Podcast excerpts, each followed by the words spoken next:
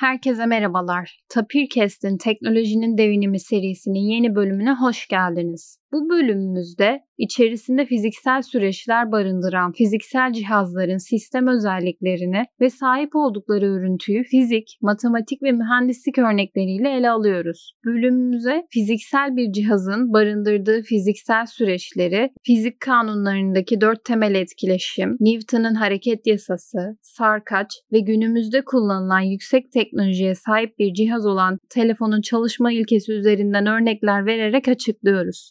Sonrasında fiziksel sistemlerin arka planında bulunan matematiksel işlemleri ele alıp son olarak mühendislik üzerinden örnek vermek adına F F T, Fast Fourier Transform çipinin tarihsel gelişimini ve bu gelişime katkıda bulunan bilim insanlarının çalışmalarını ele alarak bölümümüzü sonlandırıyoruz.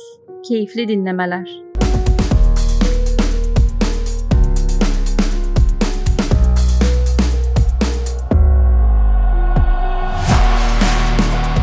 Alan Hocam hoş geldiniz. Hoş bulduk Seda. Tapircast olarak Teknolojinin Devinimi adlı yeni bir seri başlatmıştık. Birkaç bölümde yayınladık bu seriyle ilgili. Bu serilerde hep artık fiziksel bir cihazın uzun yıllar boyunca teknolojik gelişimini açıklıyoruz ve bu cihazın barındırdığı diğer teknolojilerin de aslında gelişimini anlatıyoruz. Bu süreçleri anlatırken birçok bilim insanı ve onların geliştirdiği tekniklerle ilgili detayları sunuyoruz. Teknolojinin devinimi ve mühendisliği konuştuğumuz bu bölümlerde aslında bir patern var. Yüzyıllar boyu bu teknolojilerin gelişiminde kullandıkları sistemin bir patern oluşturduğunu gördük. Bu zamana kadar yayınladığımız bölümlerde de aslında bunu gördük. Her zaman fiziksel bir cihazın nasıl çalıştığını ve arkasında barındırdığı tekniği, teoriyi anlatıyoruz. Bunun arkasında bazı fiziksel süreçler var. Bu fiziksel süreçlerin gerektirdiği fizik kanunları, matematik hepsi aslında arka planda işliyor. Bu açıdan teknolojinin deviniminde konuştuğumuz bölümler dahilinde genel bir bakış açısıyla size değerlendirir misiniz?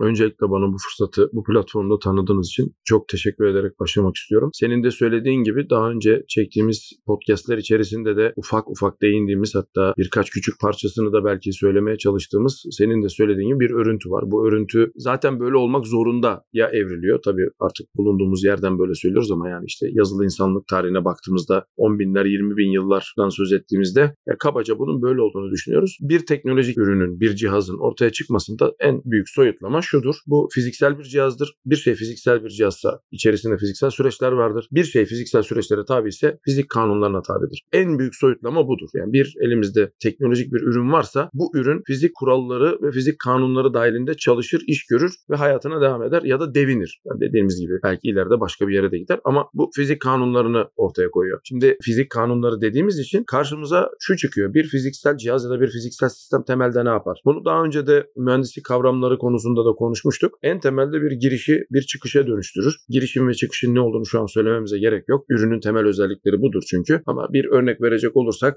İşte konuştuğumuz konular üzerinden, işte kamera üzerinden konuşursak kameranın girdisi bir sahnedir, bir görseldir. Çıktısı ise bunun bir filme kaydedilmiş halidir ya da bunun aktarılmış bir görüntüsüdür. Şimdi dolayısıyla bu cihaz ne yapıyor sorusunu girişi uygun bir biçimde çıkışa dönüştürüyor diyebiliriz. İşte bugün eğer sen de uygun dersen o örüntüler içerisinde gördüğümüz bu soyutlamayı olabilen en üst düzeye fizik kanunlarından da örnekler vererek, bunun somut gündelik hayatımızdaki karşılıklarına da vererek, belki birkaç tane de tarihsel örneğine değinerek aktarmaya çalışacağımızı söyleyerek başlamak istiyorum mesela. Bu konuştuğumuz fiziksel cihazlar ve onların barındırdığı fiziksel süreçlerle ilgili bir patern gördüğümüzü söyledik hocam. Bahsettiğiniz gibi bir giriş, bir çıkış, bir sistem görüyoruz aslında. Ama bu sistemin daha da derinine inersek, giriş çıkışın da dışında detaylarıyla konuşursak biz ne görüyoruz bir sistemde? En kaba haliyle bütün fizik kanunları, burada da belki vaktimiz olursa değiniriz, çok temelde iki tane soyutlama kavramla başlarlar. Fiziksel süreçten bahsettiğimiz için ve bu cihazlar bir iş yaptığı için, güç tükettiği için, bir girişi çıkışa dönüştürdükleri için, yani sonuçta fiziksel anlamda işte hepimizin ortaokuldan bildiği, liseden bildiği iş yaptığı için bir enerji dönüşümünden bahsediyoruzdur. Bir enerji dönüşümünden bahsediyorsak da bir enerji kaynağının bir enerji hedefine doğru gittiğinden, yönün bu şekilde olduğundan bahsediyor olabiliriz. Yani dolayısıyla giriş çıkış de denktir enerji kaynağının enerji hedefine doğru yönelmesi. Bunu senin de sorunu kendime düstur edinerek bir kat daha alta indirip bu arada ne oluyor? Kutunun içinde ne oluyor? Yani enerji kaynaktan hedefe doğru yöneliyor ya da oraya doğru gidiyor, transfer oluyor, dönüşüyor diyoruz ama o arada ne oluyor dersek çok temel gördüğümüz o örüntüde üç tane adımı görüyoruz. Şimdi bu üç tane adım diyoruz ama bazı durumlarda burada bunu soyutlamaya çalışacağımız için üç adımın belki ikisi bir arada olabilir. Onlara tek bir isim verebiliriz. Ama temelde ayrışmayı yaptırdığımızda bu üç adımı görürüz. Nedir? Bir enerji kaynağı vardır. Bu kaynak bir enstrüman adını verdiğimiz bir fiziksel nesneden geçer. Bu fiziksel nesne ya da nesneler ya da olgular bunu bir ara çıktıya dönüştürürler. Biz buna örüntümüz adı altında projeksiyon diyoruz. Yani bir tarz iz düşürme, bir tarz yansıtma, bir çeşit dönüşümden bahsediyoruz. Yani kaynak enerji bir enstrüman vasıtasıyla önce bir ara enerji formuna dönüşür. Projeksiyon diyelim ona, ayırt edebilmek için. Projekte edilen enerji daha sonra bir ortam üzerine genelde yansır. Bu ortamın da genelde fiziksel olmasını bekleriz. Mutlak surette fiziksel olması gerekir çünkü bu bir cihazdır. Dolayısıyla bu ara enerjinin bir ortam üzerine iz düştüğünü, bir ortama ulaştığını görüyoruz. Ortam üzerine ulaşan enerjinin o ortamda bir değişiklik yaptığını varsayıyoruz. Ortamda yapılan değişikliğe de daha sonradan form adını verdiğimiz bir isim veriyoruz. Şimdi bu tabii zihinde canlandırması ve tasvir etmesi zor olabilir ama belki en basit haliyle insanın kendi biyolojik süreçlerinden bu örneği vermemiz doğru olabilir. İşte görme operasyonu ki kamera podcastimizde bundan bahsetmiştik. İşte biz sahneye baktığımızda biz görme işlevinin nasıl olduğunu düşünüyoruz. Kaynak takdir edersiniz ki ışık. Hatta daha da somut haline getirse güneş ya da yapay bir ışık kaynağı da olabilir ama hepsinin kaynağı güneş. Yani en büyük soyutlama da öyle değil mi? Güneş bizim enerji kaynağımız ama biraz daha alta indiğimizde yani görme işlemi için bunu söylediğimizde ortamdaki ışık kaynağı her ne ise ya da ışık kaynakları birden fazla olabilir. Her neyse bizim kaynağımız budur. Enerji kaynağı ışıktır. Peki enerji hedefi nedir? İnsanın beyninde ya da zihninde imge adını verdiğimiz o bilişsel, elektrokimyasal, nörokimyasal olgu. Yani bu bunu çok açıklamaya gerek yok. Biz buna imge diyeceğiz. Artık onun nasıl olduğuyla alakalı belki başka podcast'te konuşuruz ama şu an ışık kaynağının bir imgeye nasıl dönüştüğünü anlatmaya çalışıyoruz. Işık az önce söylediğimiz gibi ilk anlamda ilk enerji formu olarak bir fiziksel cihaza, enstrümana gider. Oraya girer. Enstrüman demiştik bunu hatırlarsanız. Burada takdir edersiniz ki bu insan gözü. İnsan gözü burada bir enstrüman. Işık enerjisi insan gözünden içeri girer ve bu enstrüman yeni bir enerji formatında ya da bir dönüşmüş halini arka tarafa yani ikinci bloğa iletir. Projeksiyon demiştik bunu hatırlarsanız. Bu da bizim örneğimizde işte rodlar, konlar ve işte sarı nokta vasıtasıyla gözün arka tarafındaki bir bölgeye düşen ışık. Burada insan görme sistemi çok karışık olduğu için basitleştirerek anlatıyorum. Tabii ki bu kadar basit değil ama hani kabaca derdimiz ortaya çıksın diye söylüyoruz. Buraya iz düşen, ulaşan projeksiyon ikinci adını verdim işte o sarı nokta, rodlar ve konlar her neyse o adını verdiğimiz medyayı, ortamı oluşturuyor gördüğünüz gibi. Burası bir ortam. Şimdi bu ortama iz düşen bu ikinci enerji formu takdir edersiniz ki bir arka tarafta şekil oluşturması lazım. Bir değişikliğe yol açması lazım. Bu değişiklik insan gözünde elektrokimyasal ileti yani ışık enerjisi göz küresinden içeri girdikten sonra orada belli bir noktaya özel bir şekilde odaklandıktan sonra orada elektrokimyasal bir değişikliğe yol açıyor. Yani bizim medium adını verdiğimiz, ortam adını verdiğimiz yerde bir değişikliğe yol açtı. Bu elektrokimyasal bir değişiklik, nörosinaptik bir değişiklik. Bu alındı ve beyne iletildi. Şimdi burada son kısma geliyoruz. O değişikliğin artık yorumlanması yani form adını verdiğimiz, biçim adını verdiğimiz şey söz konusu. İşte beynin ilgili bölgelerde işte oksipital lob ve frontal korteks, belki hafıza, belki duygular, çok karmaşık bir sistem insan beyni de bir araya gelip bizim zihnimizde bilinçli bir şekilde imge adını verdiğimiz şeye dönüştürdü. Yani o biçime dönüştü. Yani şimdi burada bütün sekansı tekrar ele alırsak ortamdaki ışık kaynağı insan zihninde ve bilincinde imge adını verdiğimiz bir tür enerji formuna dönüştü. Bu enerji formunu soyutlaştırmaya çalıştığımız için imge diyoruz. Somut hali nörosinaptik, elektrokimyasal, kuantum mekaniksel bir state. Buna dönüşmüş oldu. Dolayısıyla bütün kainattaki prosesler kabaca fiziksel süreçlerin içine girildiği an itibariyle kabaca bu adımlardan ve bu soyutlamalardan geçer diye söyleyebiliriz Seda. Burada peki fiziksel süreçlerin o barındırdığı fizik kanunlarının temelde bildiğimiz gibi dört etkileşim var. Fizik kanunları içerisinde elektromanyetik etkileşim, kütle çekimsel etkileşim, zayıf ve kuvvetli çekirdek etkileşimi. Burada bu kanunlar içerisinde bu etkileşimlerle aslında bir örnek verirsek somut bir şekilde nasıl açıklayabiliriz bu söylediğiniz, anlattığınız paterni? Müsaadenle ben önce şu ayrımı yapmak istiyorum dinleyicilerimiz için. Dediğin gibi dört temel etkileşimden söz ediyoruz bugün için. Bu dört temel etkileşimde sözünü ettiğimiz cihazların hemen hemen hepsi bizim ölçeğimizde cihazlar olduğu için çekirdek altı bilinçaltı etkileşimlerdeki örneklerini vermek ya da bunlara uygun süreçleri tasvir etmek zor olabileceği için o ikisini varsayıyoruz. Üzerinde konuştuğumuzu ve anlaştığımız varsayarak bizim ölçeğimizde çok daha kolay gözlemlenebilen elektromanyetik ve kütle çekimsel etkileşimden örnek vermek istiyorum müsaadenle. Tabii ki diğerlerinde de mevcut ama dediğim gibi gözde canlandırması ya da herhangi bir teknolojik ürünün hangi kısmının geldiğini söylemek biraz daha zor olabileceği için kolaya kaçıp bunları tercih edeceğim müsaadenle. En başta kütle çekimselle başlayalım. E, kütle çekimsel etkileşimde az önce sözünü ettiğimiz gibi bir enerji kaynağı, bir enerji hedefine doğru gider. Burada kütle çekimsel olguyla alakalı bir örnek vermek gerekirse burada meşhur fizikçi John Wheeler'ın Einstein'ın göreliliğini nasıl sözcüklere döktüğünü ve kolayca anlamamızı sağladığı ifadesinden bahsetmek istiyorum. İşte o meşhur ifadesi, John Wheeler diyor ki kütle uzay zamanı nasıl büküleceğini, uzay zamanda kütleye nasıl hareket edeceğini söyler. Böyle özetleyebiliriz. Şimdi burada gördüğümüz gibi enerji formu hangisi olduğuna bakmaksın. Tabii Einstein'ın enerji denklemini düşündüğümüzde kütle eşittir enerji olduğunu söylememiz lazım. Merak edenler için yani enerji nerede burada? Hani kütleden de söz ediyorsun, uzay zamandan da ama enerji nerede? Kütle demek enerji demek. Einstein bunu zaten söylüyor. Dolayısıyla burada dikkat ederseniz kaynak, eğer oturduğumuz yerde kütleyi referans alırsak enerji kaynağı kütle oluyor. Projeksiyonu ve bunun ortaya çıkardığı etki, form adını verdiğimiz az önceki örnekte uzay zamanın bükülmesi, yani bükülmenin şekli olabilir, bükülmenin zamandaki ilerlemesi olur, herhangi bir şey. Hayır, bunu tercih etmiyoruz. Biz enerjinin kendisine uzay zaman dersek etkisini gördüğümüz şey dolayısıyla yani enerjinin hedefi bu sefer kütle oluyor. Tabii burada dinleyenlerimiz için şunu da söylememiz lazım. Uzay zamanın kendisine ait bir enerjisi olduğunu da söylememiz gerekiyor. Bu gözden kaçmasın. Yani bu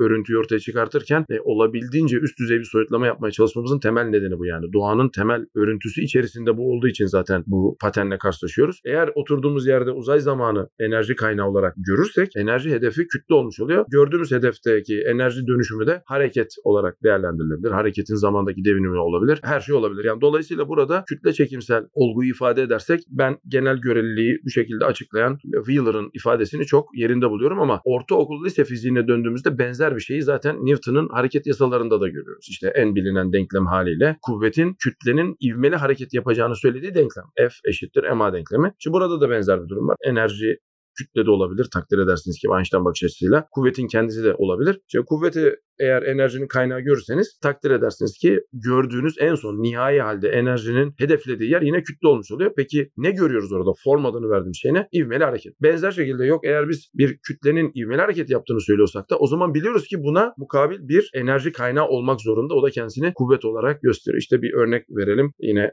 dinleyenlerimizin gözünde canlanabilmesi için sanal kuvvet adını verdiğimiz merkez kaç kuvveti? Merkezcil kuvvet değil, tekrar ediyoruz. Merkez kaç kuvveti? Olmayan tırnak içerisinde bir kuvvet ama yorumlarken merkez kaç kuvvetine maruz kaldık diyoruz. Neden? Çünkü hareketimizi açıklayan en önemli bakış açılarından bir tanesi. Halbuki etkiye tepki ilkesiyle başka türlü ifade edilmesi lazım. Ya sonuçta burada da gördüğümüz gibi kütle çekimsel olguyu ifade ederken de yine bir enerji kaynağının bir enerji hedefine doğru yönlendiğini, enerji hedefinde gördüğümüz şeyin kendisine biçim dediğimizi örüntüsel anlamda ama işte kullandığımız teoriye göre ya da üzerinde çalıştığımız probleme göre hareket olabileceğini, bunun bir trajektör olabileceğini, bir yörünge olabileceğini ya da bunun bir durum olabileceğini ya da bunun momentum olabileceğini ya da bir pozisyon olabileceğini söyleyebiliriz. Yani oradaki formun ne olduğu üzerinde çalıştığımız problem tarafından belirleniyor. Hızlıca elektromanyetik etkileşimi de örnek vermek istiyorum. Malum Maxwell'in denklemleri ortada ama bunlardan bir tanesi bence bunu çok güzel açıklıyor. Bildiğimiz kadarıyla bu düzlemde çok özel durumlar hariç bütün mıknatıslar çift kutupludur. Aynı şekilde yine bir manyetik kaynak var. Enerji kaynağı gibi düşünebilirsiniz bunu.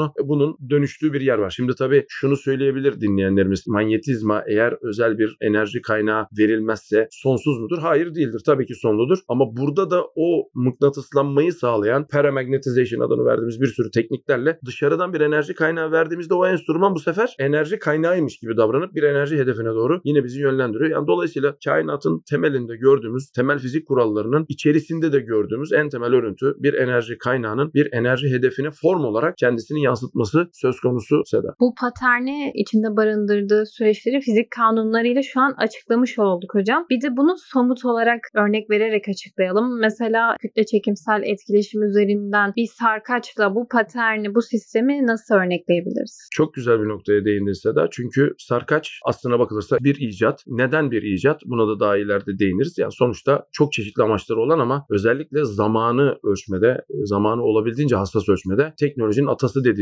bir icat. Böyle bakıldığında bir icat. Yani şimdi buradan dinleyicilerimize şunu da söylemek istiyoruz. Sözünü ettiğimiz ürünler, cihazlar, nesneler ya da icatlar bu açıdan değerlendirilmeli. Yani sarkaç çok basit bir nesne gibi duruyor ama sonuçta bir icat. Senin de söylediğin gibi kütle çekimsel kurallar dahilinde işleyen bir icat. Nasıl oluyor bizim örüntümüzü örneklemesi üzerinden değerlendirilirse? Enstrümanımız takdir edersiniz sarkacın kendisi ama kaynağımız ne? Kaynağımız iki tane burada. İkisine de kuvvet diyeceğiz. Newton'un hareket yasaları özelinde konuştuğumuz için. İkisi de kuvvet, iki tane kuvvet etkiyor. Bir tanesi klasik kütle çekimine asıl yönünü veren yer çekimi. Yani sarkacın üzerinde durduğu işte platformda ya da işte gezegende neredeyse bir yer çekimi var. Bir de sarkacın hareket etmesini sağlayan, işte onun dinlenme pozisyonundan alıp bir şekilde bizim bırakıp hareket etmesini sağladığımız bir de ilk hareketi veren kuvvet var. Bu iki kuvvet sürekli olarak buna etkiyor. Tabii ideal bir sarkaçtan söz ediyoruz. Sürtünmenin olmadığı, elektromanyetik etkileşimin bir şekilde devreye girmediği, yalnızca kütle çekimsel ideal bir sarkaçtan söz ediyoruz. Burada o zaman enerji kaynağı ne oldu? Yer çekimi potansiyeli, yani yeryüzünün kendi enerjisi ve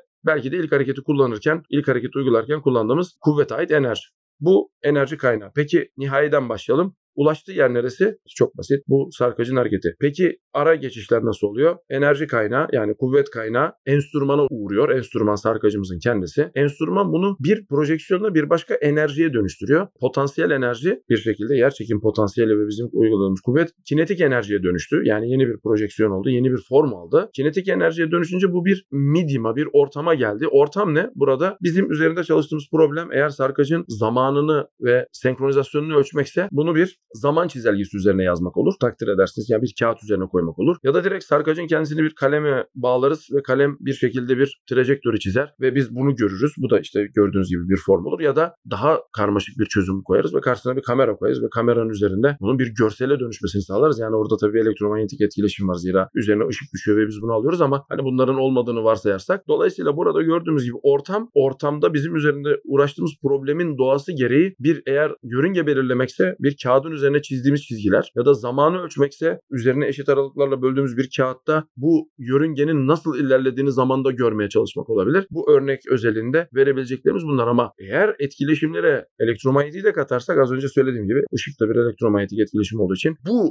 nesne üzerine bir başka enerji kaynağı koyup oradan yansıyanı gördüğümüz zaman da yeni bir form ortaya çıkartmış oluyoruz Seda. Bahsettiğiniz bu sistemde hedef, kaynak, ortam bunların hepsini barındıran aslında az önce anlattığınız fizik fiziksel süreçleri ve fizik kanunlarını da barındıran bu somut örneğin üzerine bir de şu an günümüzde yüksek teknoloji olarak adlandırdığımız ve hemen hemen herkesin hayatında olan bir teknoloji üzerinden de örnek verebilir misiniz? Bu sistemi o teknoloji üzerinden açıklayabilir misiniz? Tabii ki. Şimdi burada tabii yüksek teknoloji dediğin için artık günümüzde az önce varsaydığımız ve bizim ölçeğimizde genelde kullanmadığımız ya da açıklaması zor olan çekirdek etkileşimlerini ve kuantum mekaniksel etkileri de belki dahil etmek gerekecek ama ben yine müsaadenle o kısma girmeden, dinleyicilerimizin kafasını karıştırmadan ve konuyu daha fazla dağıtmadan bir örnek seçmeye çalışacağım. En basit haliyle hepimizin hayatında da olan, daha önce de burada bu platformda konuştuğumuz telefon örneğini verebiliriz. Aslına bakılırsa telefon örneğini verirken telefon nesnesinden değil de hep üzerinde konuştuğumuz bir telefon iletişiminden bahsediyoruz, haberleşmesinden bahsediyoruz. Ama biz sadece telefonun o ahizesinde ne oluyor'ya bakalım. Ya bu da kendi içerisinde aynı parçalara aynı biçimde bölünebilir. Telefon ahizesini kaldırdığınızda bir şekilde karşıdakiyle konuşmaya başladığınızda olan şu, siz enerji kaynağısınız. Enerji kaynağı konuşmanız akustik enerji. Akustik enerji ilk defa piezoya ulaşıyor. İşte oradaki mikrofona ulaşıyor diyelim. Mikrofon bunu alıyor ve üzerinde bir yeni bir projeksiyona, yeni bir enerji formuna dönüştürüyor. Piezoelektrik etki vasıtasıyla oradaki akustik basınç değişimi çeşitli elektrik ve manyetik etkileşimler sonucu bir elektrik akımına dönüşüyor. Dolayısıyla mikrofon özeline baktığımızda, telefondaki sadece mikrofon alt teknolojisine baktığımızda ilk olan akustik enerjinin doğrudan mikrofon enstrümanı vasıtasıyla bir elektrik enerjisine dönüşmesi. Ama biz ne demiştik? Orada bir ortama geçmesi gerekiyor ve ortamda değişiklik yapması gerekiyor bu. İşte o sözünü ettiğimiz ortam takdir edersiniz ki mikrofonun öbür ucu. Mikrofonda alıcı taraftaki ucu. Sizi dinleyen kişinin hoparlörü olmak zorunda. Biz bu ikisine birden ortam diyoruz. Çünkü yalnızca mikrofondan çıkan bir elektrik enerjisinin ucunu açık bıraksanız bir elektrik devresi oluşmadığı için o devrenin tamamlanması gerekiyor takdir edersiniz ki o işte dinleyici tarafın tabii atlayarak gidiyorum. Arada santrali var, şu var, bu var. Onları takdir edersiniz tek bir kutuyla ifade edebilirsiniz. Bildiğimizi varsayıyorum dinleyenlerimize. Devrenin tamamlandığı bir de hoparlör var. Yani karşı tarafın kulağından hemen önceki adım. Şimdi oraya o form, o elektrik akımı ulaştığında orada bir değişikliğe yol açıyor. Nedir o? Elektrik akımındaki genlik değişimleri oradaki devreyi az önce sözünü ettiğimiz o piyezodaki gibi mekanik olarak titretmeye başlatıyor. Yani o mekanik sistem dinlenme konumundan rahatsız olarak, dinlenme konumundan farklı bir yere giderek, hareket ederek, yani elektrik enerjisi hareket enerjisine dönüşerek yeni bir değişikliğe yol açıyor ve arada bir başka sistem var, insan kulağına ulaşıyor. Çünkü form dediğimiz şeyin burada kendimizi akustik enerjiye dönüştüğü an kısıtlayabilirdik. Durdurmuyorum ben, devam ediyorum. Bütün zinciri aynı patenle anlatabildiğimizi bunu göstermek için yapıyorum. Akustik enerjiye dönüştürüyor. Karşı tarafın kulağına ulaşıyor. Şimdi bu sefer enerji kaynağı tekrar bir akustik enerji oldu ama yönü hoparlörden dinleyen kişinin kulağı oldu. Akustik enerji karşı tarafın kulağı adını verdiğimiz enstrümana ulaşıyor. Bu enstrümanda yine bir değişikliğe yol açıyor. Neye dönüştü? İşte orta kulaktaki kemiklerin yapısı ve oradaki sıvıların etkileşimiyle yine bir nörosinaptik elektriksel iletişime dönüştü ki bunu zaten az önce göz örneğinde konuştuk. Ondan sonrası aynı. Orada da bir imge ya da ses olduğu için karşı tarafın konuşması olarak adını verdiğimiz bir forma dönüşmüş oldu. Gördüğünüz gibi bu zincir bütün alt adımlarında herhangi bir yeni cihaz eklediğimizde, işte mikrofondu ilk cihazımız, sonra karşısına hoparlör koyduk. Aynı şekilde ortamda yani bir enerji kaynağı bir enerji hedefine dönüşüyor. Mutlak suretle yapılanlar bu. Arada da ara enerji formları ve o ortama ait projeksiyonun ortamda yarattığı değişiklikleri değerlendiren bir de cihazdan bahsetmiş oluyoruz. Dolayısıyla telefon örneği nispeten Sarkaç'a göre daha sofistike bir örnek. Çok daha alt bileşen, fazla alt bileşen içeriyor ve bütün alt bileşenlerini bu şekilde açıklayabildiğimiz bir e, örüntü ortaya koyuyor diye düşünüyorum Seda. Şimdi hocam fiziksel cihazları, fiziksel süreçleri fizik kanunlarıyla açıkladık ve bunlarla ilgili farklı örnekler verdik. Bir de bu süreçlerin, bu cihazların barındırdığı matematiği örnek vererek açıklayalım bence. İçinde barındırdığı matematiği nasıl açıklayabiliriz? En basit haliyle bence Seda, enerji kaynağının enerji hedefine doğru gidiş sürecinde, yolculuğunda bir dönüşüm, bir değişim olduğu için bu değişim ve dönüşümü herhalde hepimizin artık üniversite birde gördüğü, bizim zamanımızda lisede vardı ama şu an bilmiyorum, limit,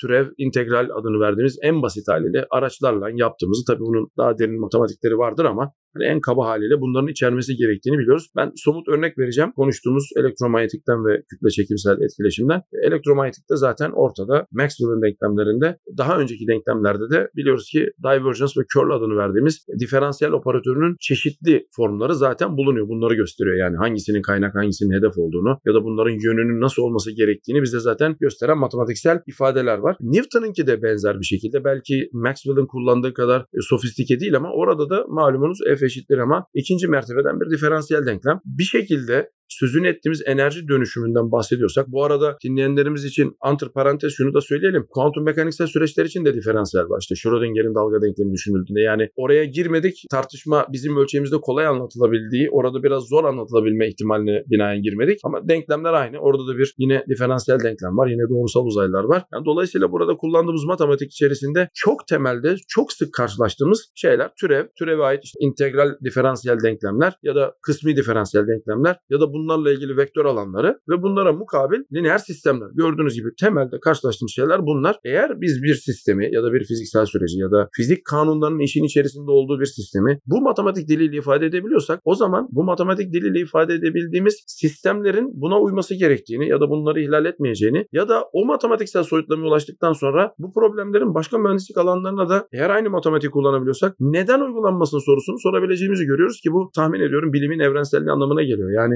temel fizik kanunlarını ifade etmek için kullandığımız matematik ve bu matematiksel yapıların uygun olduğu ortamlarda bu kuralları ihlal etmeyeceğini bildiğimiz yeni fiziksel süreçler, yani ürünler, cihazlar, icatlar hemen hemen her şeye bu şekilde uygulanabilir diye bana düşündürüyor Seda. Tabii ki burada şunu da dinleyenlerimize söylemek gerekiyor. Bütün süreçlerde diferansiyeller ve integral olmak zorunda mı? Yanıt hayır, ama çok ilginç bir şey görüyoruz. Orada dinleyenlerimize aktaralım. Özellikle Heisenberg ve Schrödinger'in kuantum mekanik alanında yapmış olduğu bu iki dalın, yani bir tanesi doğrusal uzaylar kullanarak ve operatör kuramını kullanarak, Schrödinger'in ise daha önceden integral differential equations, integral ve diferansiyel denklemler üzerinden yapmış olduğu şeyin birbirine denk olduğunu gördük daha sonra. Ya bu da olaya çok değişik bir bakış açısı sağlıyor. Yani ben burada integraller, diferansiyeller, limitler, şunları bunları sözcüklerini geçiriyorum ama bunların matematiksel düzlemde kendilerine olan eşleniklerini de kullanıyor olabilirsiniz. Türev demiyor olabilirsiniz ama onun bir türev karşılığı olduğunu bildiğimiz bir yere gidiyoruz. Bu gerçekten çok heyecan verici çünkü yalnızca türev ve integral diyerek kendimizi kısıtlamayalım. Matematiksel düzleme geçtiğimizde bu araçların, bu cihazların, matematiksel cihazların matematiksel dünyadaki eşlenikleri de olabilir o isimleri vermeden. Dolayısıyla buna da bir örnek vermiş olduk kuantum mekanik dünyasından ve dolayısıyla fizik kanunlarını kullandığımız dilin matematiğin kendi dünyasına girdiğimizde bu dünyanın geçerli olduğu herhangi bir şeye az önce sözünü ettiğimiz örüntüyü istediğimiz biçimde uygulayabileceğimiz anlamına geliyor. Bu teknolojik devinimde fizik ve matematiği birleştirerek de aslında mühendislik dediğimiz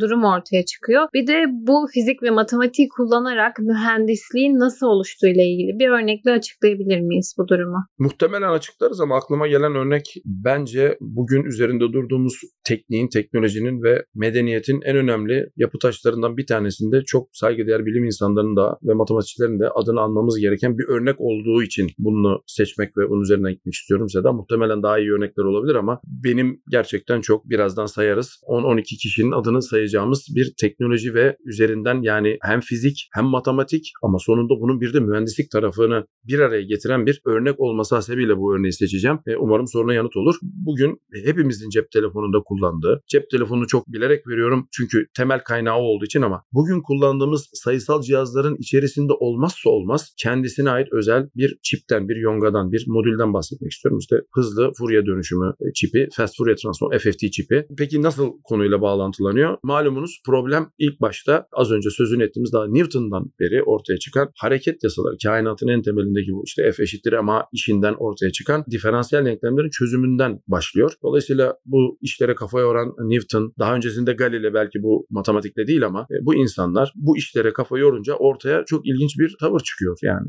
Demek ki burada bir patern var. Az önce sözünü ettiğimiz patern. Bu paternin adı harmonik. Şimdi harmonikler ilginç özellikler gösteriyor. İşte Euler oradan alıyor, götürüyor, işleri belli bir yere getiriyor. Ta ki bizi getirdiği yer Jean Baptiste Joseph Fourier. Fourier bunun ısıl devinimin nasıl dönüştüğünü çok iyi anlattığını gösteren ilk insan. Belki ilk insan demek çok sert olabilir. Çünkü Gauss'un daha önce yapmış olduğu bir göktaşının nasıl yörüngesinin interpole edilebileceğiyle alakalı yayınlamadığı ama vefatından sonra çevrilip ortaya çıktığı hemen hemen aynı döneme gelen bir matematiğin olduğunu biliyoruz ama tabii ki ödül Fourier'e gidiyor. Çünkü bunu yayınlamış ve zamanında iletmiş. Ya ısının katılar üzerinde, metaller üzerinde nasıl yayıldığıyla alakalı doktora tezinde ortaya çıkartıyor bunu. Çalışmasında ortaya çıkartıyor. Şimdi orada yine bir kaynak hedefin enerji dönüşümü var ve burada bir matematik söz konusu. Süreç ilerlerken işte klasik Laplace, Dirichlet ve benzeri kişilerin katkıları yine aynı şekilde devam ediyor. İş belli bir yere geliyor ve problem sanki çok temelde bir termodinamik problemi, bir fizik problemiymiş gibi bir müddet rafta duruyor. Daha sonra özellikle yirminci yüzyılın başında kuantum mekaniksel ilerleyişle de beraber işte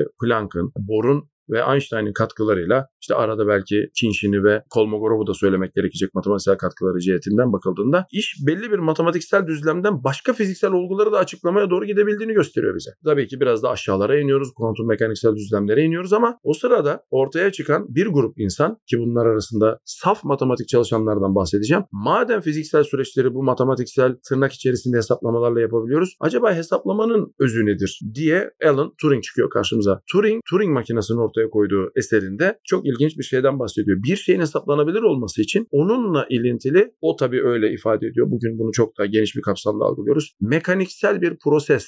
Yani bir fiziksel süreç olabilmesini öngörüyor. Yani bu zamana kadar hep fiziksel süreci matematikle açıklıyorduk. Belki de bunu ilk söyleyenlerden bir tanesi bu anlamda Turing. Turing diyor ki o zaman matematiğin kendisi belki fiziksel süreçlerin birebir kopyasıdır ya da bunun bir iz düşümüdür deyip Turing makinesi adını verdiğimiz fikrini ortaya atıyor. İşte makalenin de zaten girişinde ve sonunda o sırada Church'ün benzer bir fikirle ortaya çıktığını daha sonradan görüyoruz. Onu eklemiştir kendisi makalesine. Dolayısıyla aynı bakış açısını e, biz tabii Turing'i söylüyoruz ama Church Turing bir arada söylemiş oluyorlar. Yani matematik belki de fiziksel dünyayla anlamlı olan bir şeydir diyor benim bakış açımla. Dolayısıyla ortaya Turing makinesi koyuyor. Şimdi işte mühendislerin devreye girdiği yere geliyoruz. Fiziksel süreçlerin matematik diliyle açıklanması belki matematik dilinin fiziksel bir karşılığı olmak zorunda olduğunu söyleyen birisi, birileri ilk defa problemi bu aşamaya getiriyorlar ve bin dokuz yüz ellilere geliyoruz. O sırada ortaya çıkan, yine fizikte çalışan, matematik çalışan von Neumann diyor ki madem öyle, eğer haklıysa Turing, o zaman bizim bir fiziksel cihaza ihtiyacımız var ve bu fiziksel cihaz hesaplama yapması lazım. İşte von Neumann mimarisi adını verdiğimiz bir şey ortaya çıkıyor ve bilgisayarın temeli ortaya atılıyor. Peki konu F F T'ye nerede geliyor? Az önce konunun başındaki o harmoniklerin, o adını koyduğumuz bilgisayar bugün dediğimiz ya da işte hesaplama cihazı adını verdiğimiz o icadın üzerindeki iz düşümüne bugün hızlı Fourier transform çeviriyoruz ve bunu gerçekleştirenler işte meşhur Tukey, Cooley-Tukey, Bell laboratuvarlarında makaleyi ortaya koyuyorlar. Bunun bir